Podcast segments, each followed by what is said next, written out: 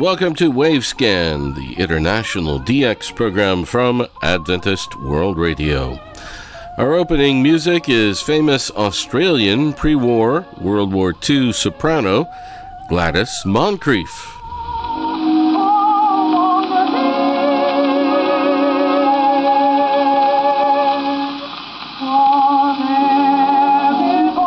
And you'll see why we're playing her music a few minutes into the program. This program was researched and written in Indianapolis by Dr. Adrian Peterson and produced in the studios of WRMI Shortwave in Okeechobee, Florida. I'm Jeff White. This is edition NWS 708 for release on Sunday, February 20th, 2022. On the program today, the radio scene at the end of the highway, Cooktown, Part 2. More from the HFCC B22 shortwave frequency conference in Bulgaria and our Bangladesh DX report.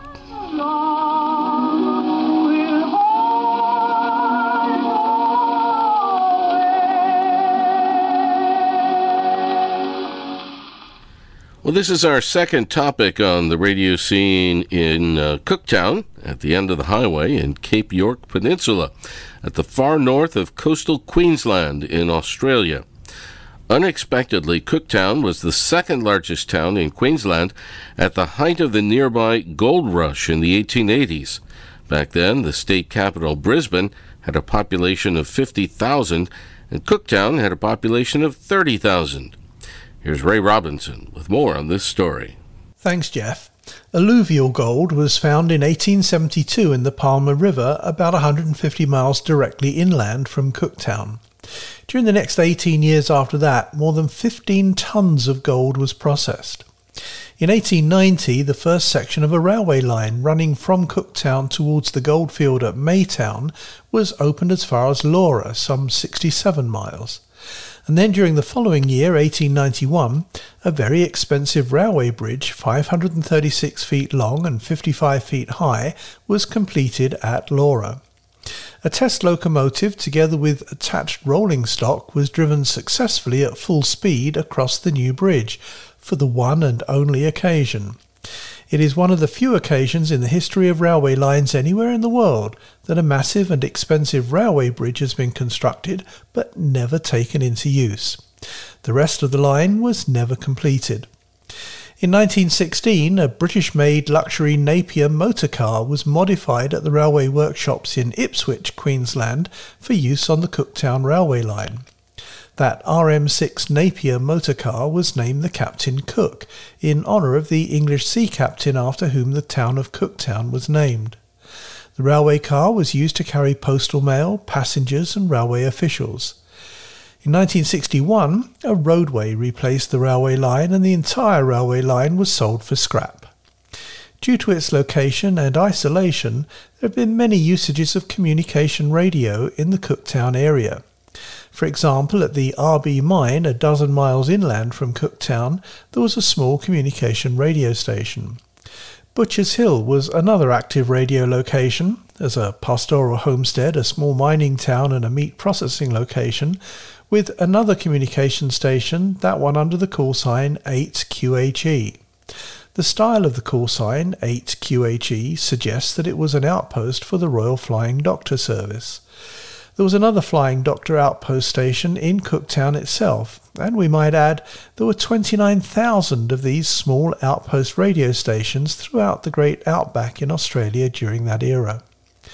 The Royal Australian Navy installed a signal station at a dwelling in Hope Street, Cooktown, on January 1, 1942, for the purpose of monitoring Japanese tactical communications in Kana Morse code. That station was operated by women operators who were serving in the WRANS, the Women's Royal Australian Naval Service. They communicated by shortwave radio with station VKA in Cairns, 200 miles down the coast. Back during that war era, the Americans operated four different facilities in Cooktown two airports, a small hospital, and a regular communication radio station. The first airport was simply a gravel landing strip on the seaward edge of a mangrove swamp near Cooktown that had been prepared by Australian personnel for small de Havilland Rapide biplanes in 1937. An air radio station was installed into a substantial building near the airstrip, and it's probable that the registered call sign was VHCK. The transmitter was a 400 watt AWA model J2876 with capability on one medium wave and three shortwave channels. In May 1942, 300 American Army personnel arrived at Cooktown and they guarded the small airport, which was then in use by the Air Force of both countries, the United States and Australia. However, through overuse, the airstrip rapidly deteriorated, so the American personnel then commandeered a Lutheran mission station that was under the care of German born pastor George Schwartz, and they prepared a new airstrip some eight miles out from Cooktown. Some years earlier, mango trees had been planted on that particular mission property, and that was the introduction of mango trees in Australia. An air radio station was also installed in a new building at the new airport, which was licensed under the Australian call sign VZCK. And that airport these days is the Cooktown Civil Aerodrome. Another American radio station was installed in a substantial two story building in Helen Street in Cooktown that was previously in use as the St Mary's Convent School. That school was noted for its excellent music curriculum and one of its early students was the noted Australian soprano Gladys Moncrieff, whose vocal solo Love Will Find a Way you heard at the beginning of the programme today. American Navy personnel renovated the 55 year old Catholic building in late 1943, and they installed an intercept station with a shortwave transmitter in the large attic on the roof. In July 1944, the American commander, Lieutenant R.S. Katzenberger, informed regional headquarters that the station was ready for operation. However, with the progress of the Pacific War, American personnel were then deploying in the islands to the north, and so the station was no longer needed, and it was closed a couple of months later in September 1944. Twenty years later, that same building was refurbished, and it was reopened personally by Her Majesty Queen Elizabeth II as the Cooktown Museum. Back to you, Jeff. Thank you very much, Ray Robinson at KVOH in Los Angeles. Well, last week we had our first report about the B 22 season High Frequency Coordination Conference, or HFCC, that took place in Sofia, Bulgaria during the last week of August. The main idea of the HFCC is to avoid interference to make sure that no two stations are using the same frequency or adjacent frequencies to the same target area at the same time. Over 40 shortwave frequency planners from all over the world met at the Sofia Balkan Hotel, a massive luxury hotel that was built during the communist era, but it's been renovated to include all of the modern necessities, along with the original charm of marble staircases, dazzling chandeliers, elegant meeting rooms, and ultra sophisticated electronic controls in the guest rooms that took even engineers about a week to figure out how to use. Well, it was very strange and sad to not be able to discuss the conference with our colleague Jerry Plummer, frequency manager of WWCR Shortwave in Tennessee, as he passed away a month earlier in July. As regular listeners know, Jerry has always analyzed these HFCC conferences with us on Wavescan for the past several years now. I did, however, get together with Glenn Tapley of WEWN Shortwave in Alabama and George Ross of Transworld Radio to discuss the conference. We recorded a conversation just as the conference was ending, and we're going to present that here on Wavescan during the next few weeks. Well, we have with us now uh, Glenn Tapley from WEWN in Alabama and uh, George Ross from Transworld Radio. And we have just concluded a week's worth of meetings here at the HFCC ASBU ABU Global Coordination Conference. You can almost say that in one breath. Uh, here in Sofia, Bulgaria, our second meeting in, in, in Sofia. Uh, we had one in 2014 Uh, we, we, were all there, yes. yeah. Mm-hmm. And uh, now we're here in 2022. Uh, we, we began on Monday, the 22nd of August, with our uh, standard opening plenary. And in addition to the 40 some people who were in the room from stations around the world, uh, everywhere from Korea to all over Europe uh, to the Americas. Uh, in addition to them, we also had uh, many people from around the world uh, connected via Zoom. It was the first time we'd done, well, no, actually, the first time we'd done a hybrid meeting, right? right. Yes, yeah. it is the first time for a hybrid. So we had almost 50% on, no, no, not quite. More people here than online, but it was pretty close. Mm-hmm. And, and what, how do you think that worked, George?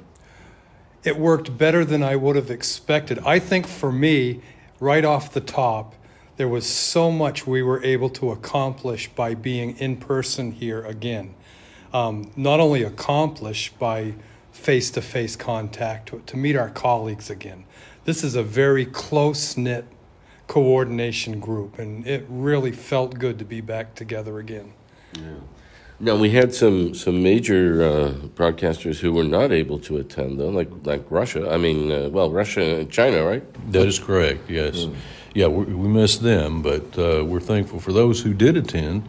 And like George said, it was so good to see people we haven't seen in two and a half, maybe three years, and everyone was glad to connect again. Um, uh, I think most everybody here was was very pleased with being able to attend and be here in person. It was important that we do this. And, and, Glenn, there were some there were some new people here who had never been to a conference before, and who needed a little extra help uh, learning about what we do here and how frequencies are coordinated. Right? That is right. And uh, one thing about this group is we're welcoming to people who come for the first time, and we make sure that they feel at home and there's things for them to do uh, such as Calvin Carter, had a get together in the evening for everybody, invited people there, and some new ones showed up, and uh, it gets it gives us a chance to to know one another, not just on a conference level, but on a personal level as well. Yeah, and Calvin Carter is from uh, Continental, Continental Electronics. Uh, one of the big manufacturers of uh, shortwave transmitters. Uh, he had, as you mentioned, a sort of a hospitality suite in his room Uh, uh, most of the nights, and uh, also Continental Electronics and Ampegon sponsored a, a reception on Tuesday, right? Yes, that's correct. And you know, you realize that while we're meeting in person, one of the important things is we can actually talk and run over different issues with the transmitter manufacturers that were here. You can't do that online. That's true. Um, also on Wednesday, though, the, the, the actual local organizer here of the meeting was Spaceline, mm-hmm. uh, which operates the X uh, Radio Bulgaria transmitters uh, as a commercial enterprise now. And uh, uh, Vetsy Georgiev was the, the main person in charge of this. And uh, Spaceline sponsored a, a, a big group dinner uh, at a place called the Happy Bar, right across the plaza from from the hotel here. The same place as, as last time, right? Yeah, that's right. Yeah, they remodeled inside, but it uh, still had the same really good food. And uh, yeah, it's always good to get together there. So we appreciate Vinci and, and his work that he did putting hosting the conference as he did. Yeah, I had a chance to uh, try some uh, Bulgarian uh, food there. Uh, also, um, uh, I went with, I think with Cal from uh, Continental, to a, a restaurant uh, a few blocks from here, uh, whose, whose name I will not even dare to pronounce. So I asked our waiter to pronounce the name of the restaurant. Yeah. Izbi. And that means? What does that mean? Is the mean, Severs of the Haji Dragan is the name. Well, that's easy for him to say. Yeah. Haji Draganovite izbi but uh, it was really nice. You go down into a like a basement, and it's a I think it's a wine cellar, and and then they had uh, people playing uh, Bulgarian uh, accordion and flutes and, and folk songs, folk music. Uh, and and very very Bulgarian uh, food. So I know a lot of people had a chance to try local places like that this time.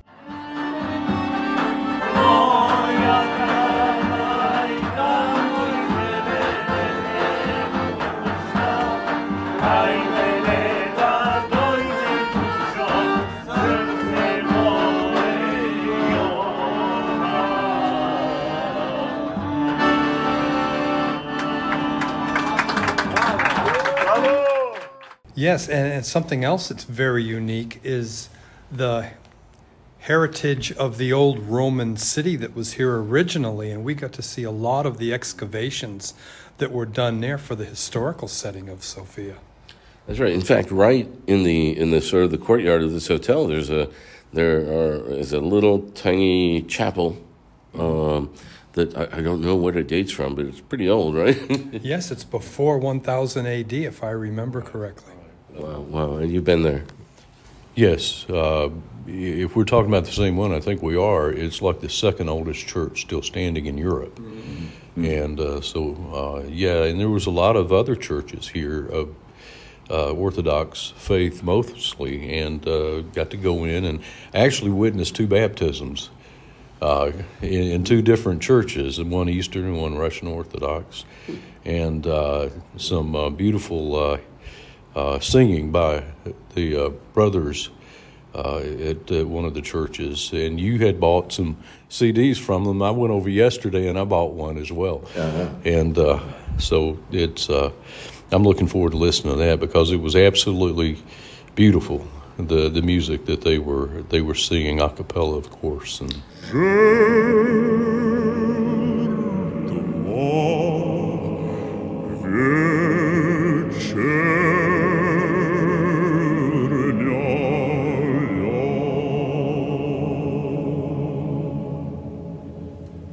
Not to mention the uh, all the icons in the church, uh, very beautiful, um, and, and, some of them are dating way back. Also, uh, there's a, uh, a, church.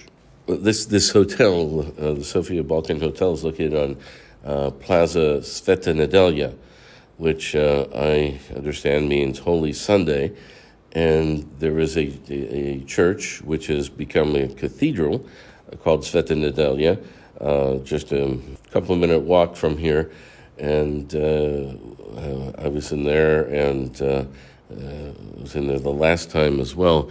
But it's it's got a really really interesting history, and I don't know if you know how how far that one dates back, George. Um, I don't. I know a, a couple things about that cathedral. However, one was that the limestone that was used in the building of the blocks there came from Italy. And the second thing is that it was actually bombed out in 1925 and they had to repair half of the building itself. It was a terrorist incident, in yes, fact. Yes, yeah. it was. Yeah. Mm-hmm. And uh, uh, something like 190 some people killed and 500 injured or something like that. Uh, the, the church itself, I think, has been sort of destroyed and rebuilt a few times over the years, uh, but it's, uh, it, it's very beautiful also, some of our uh, uh, participants have, are participating in a in an excursion uh, after the conference ends on Friday. Uh, half day excursion out to the uh, to a monastery called the Rila Monastery, uh, about an hour or two from from Sofia. Did you go on that excursion last time, Glenn? I did not, but right before I left the states to come here, I watched a video on it and uh, learn about the history and all. And um, and you were there. Yes. Yeah, yes, and yes. You, you saw the inside of the uh, the church there, and I, I, you can't take pictures, so there was nothing on on video uh, uh, about that. But they said that it was really beautiful to to look up and see. Yeah. You know the the roof, the ceiling, and all, and how how decorative it was in the church. Uh, yeah, I did go there last time. Did you go, George? No. Okay, it's it's really worth the excursion uh, because you go up in sort of the mountains and it's a cooler area. Because right now in, in Sofia we've had uh, temperatures of like uh, 95 degrees Fahrenheit, uh, and uh, it's gotten a little cooler, I think, since we got here. But very hot temperatures here in, in Europe right now. Getting back to the the conference. Um, we uh, we had on Wednesday a meeting of what they call the group of experts to discuss technical and, and other subjects uh, relating to uh, shortwave. Uh, were, were, you guys able to take part in GOE? Yes, I was. Okay, all right. I thought one of the one of the interesting things, the first, actually, I think the first topic that came up was um, the problems right now with uh, escalating costs Yes, for for sure. shortwave broadcasting, and a great part of that is a electrical rates going way up, especially here in Europe, but really all over the world, and b the escalating costs of tubes that are used in shortwave transmitters. Uh, both of those big big problems. That is, is a massive problem that we're faced with. And I was impressed with our colleagues here overall, looking at what opportunities we would have to facilitate and work together to bring costs down in whatever way possible. And of course, as was mentioned there, um, the tube cost, because of all the logistics now that have gone on in the last few years, have brought the tubes to almost a 41% increase. That's very dramatic for stations to be able to have tubes on hand, to say the least. And then there's the availability also of that. For most of us, we have transmitters that need parts that are not, you know, if you don't have new transmitters, then you're always looking for parts for that. And the compilation to try and find some is a hard detail, but when we can get together collectively, we're hoping we can find these venues where we can get parts that right now we don't see are available. Yeah, some of these tubes are taking months and months and months to uh, to be able to uh, to get, um, and then of course some tubes are are being rebuilt, but I, that so only certain kinds can be rebuilt. I think. Um, Yeah, we're waiting on a new one now. We've been, I think we're on month five. So you have to order the tube, and at that point they start to produce it and, and build it. Check, you know, make sure everything is uh, is okay with it, and eventually they'll ship it to you. So it's it's probably going to take seven months from the time that you actually order a tube to get one. At least for us, that's just I I, I told them get two. At least you know while they're buying one, just go ahead and get another one, have it on hand. I was speaking there with Glenn Tapley of WEWN and George Ross of Trans World Radio at the HFCC B22 conference in Bulgaria.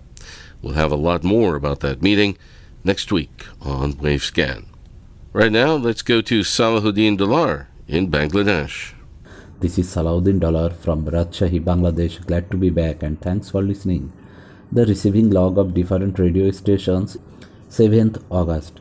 Voice of America Santa Maria de Gloria male and female discussion in Hausa was heard at 1520 UTC on 17700 kHz. The SIO code was 333.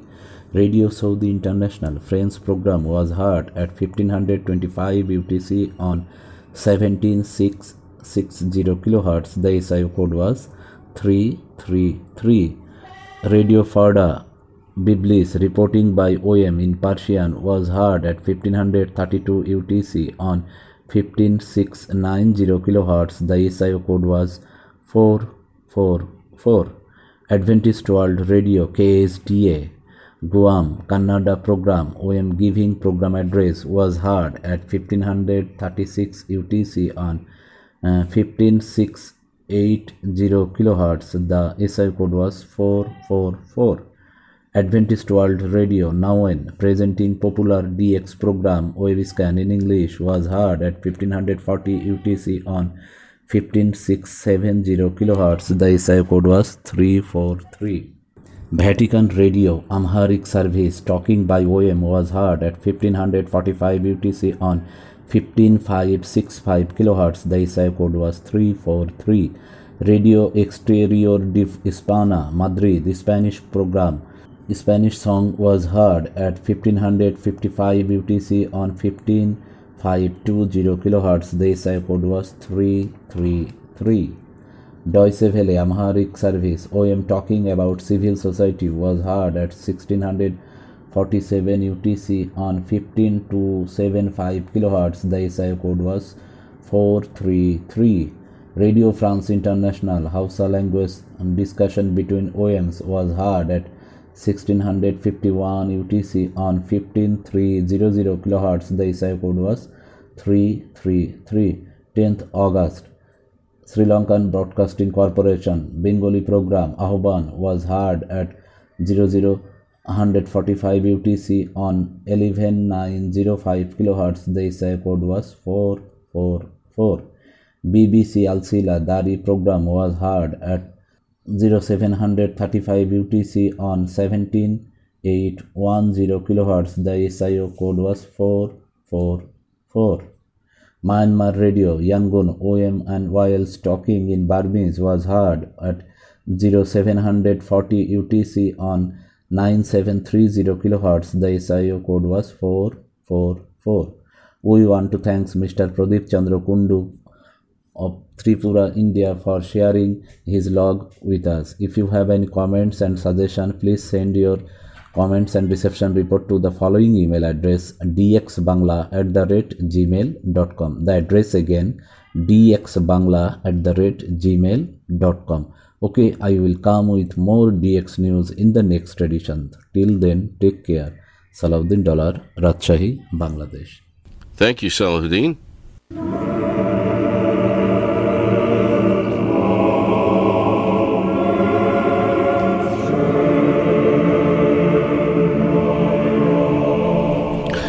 We end Wavescan today with Boris Christoff singing with the choir of the Alexander Nevsky Memorial Church in Sofia, Bulgaria. Thanks for listening to Wavescan, the international DX program from Adventist World Radio. Researched and written in Indianapolis by Adrian Peterson.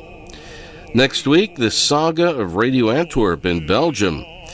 More from the HFCC B22 conference in Sofia and our Australian DX report. I'm Jeff White at WRMI Shortwave in Okeechobee, Florida, USA. Till next week, good listening, everyone.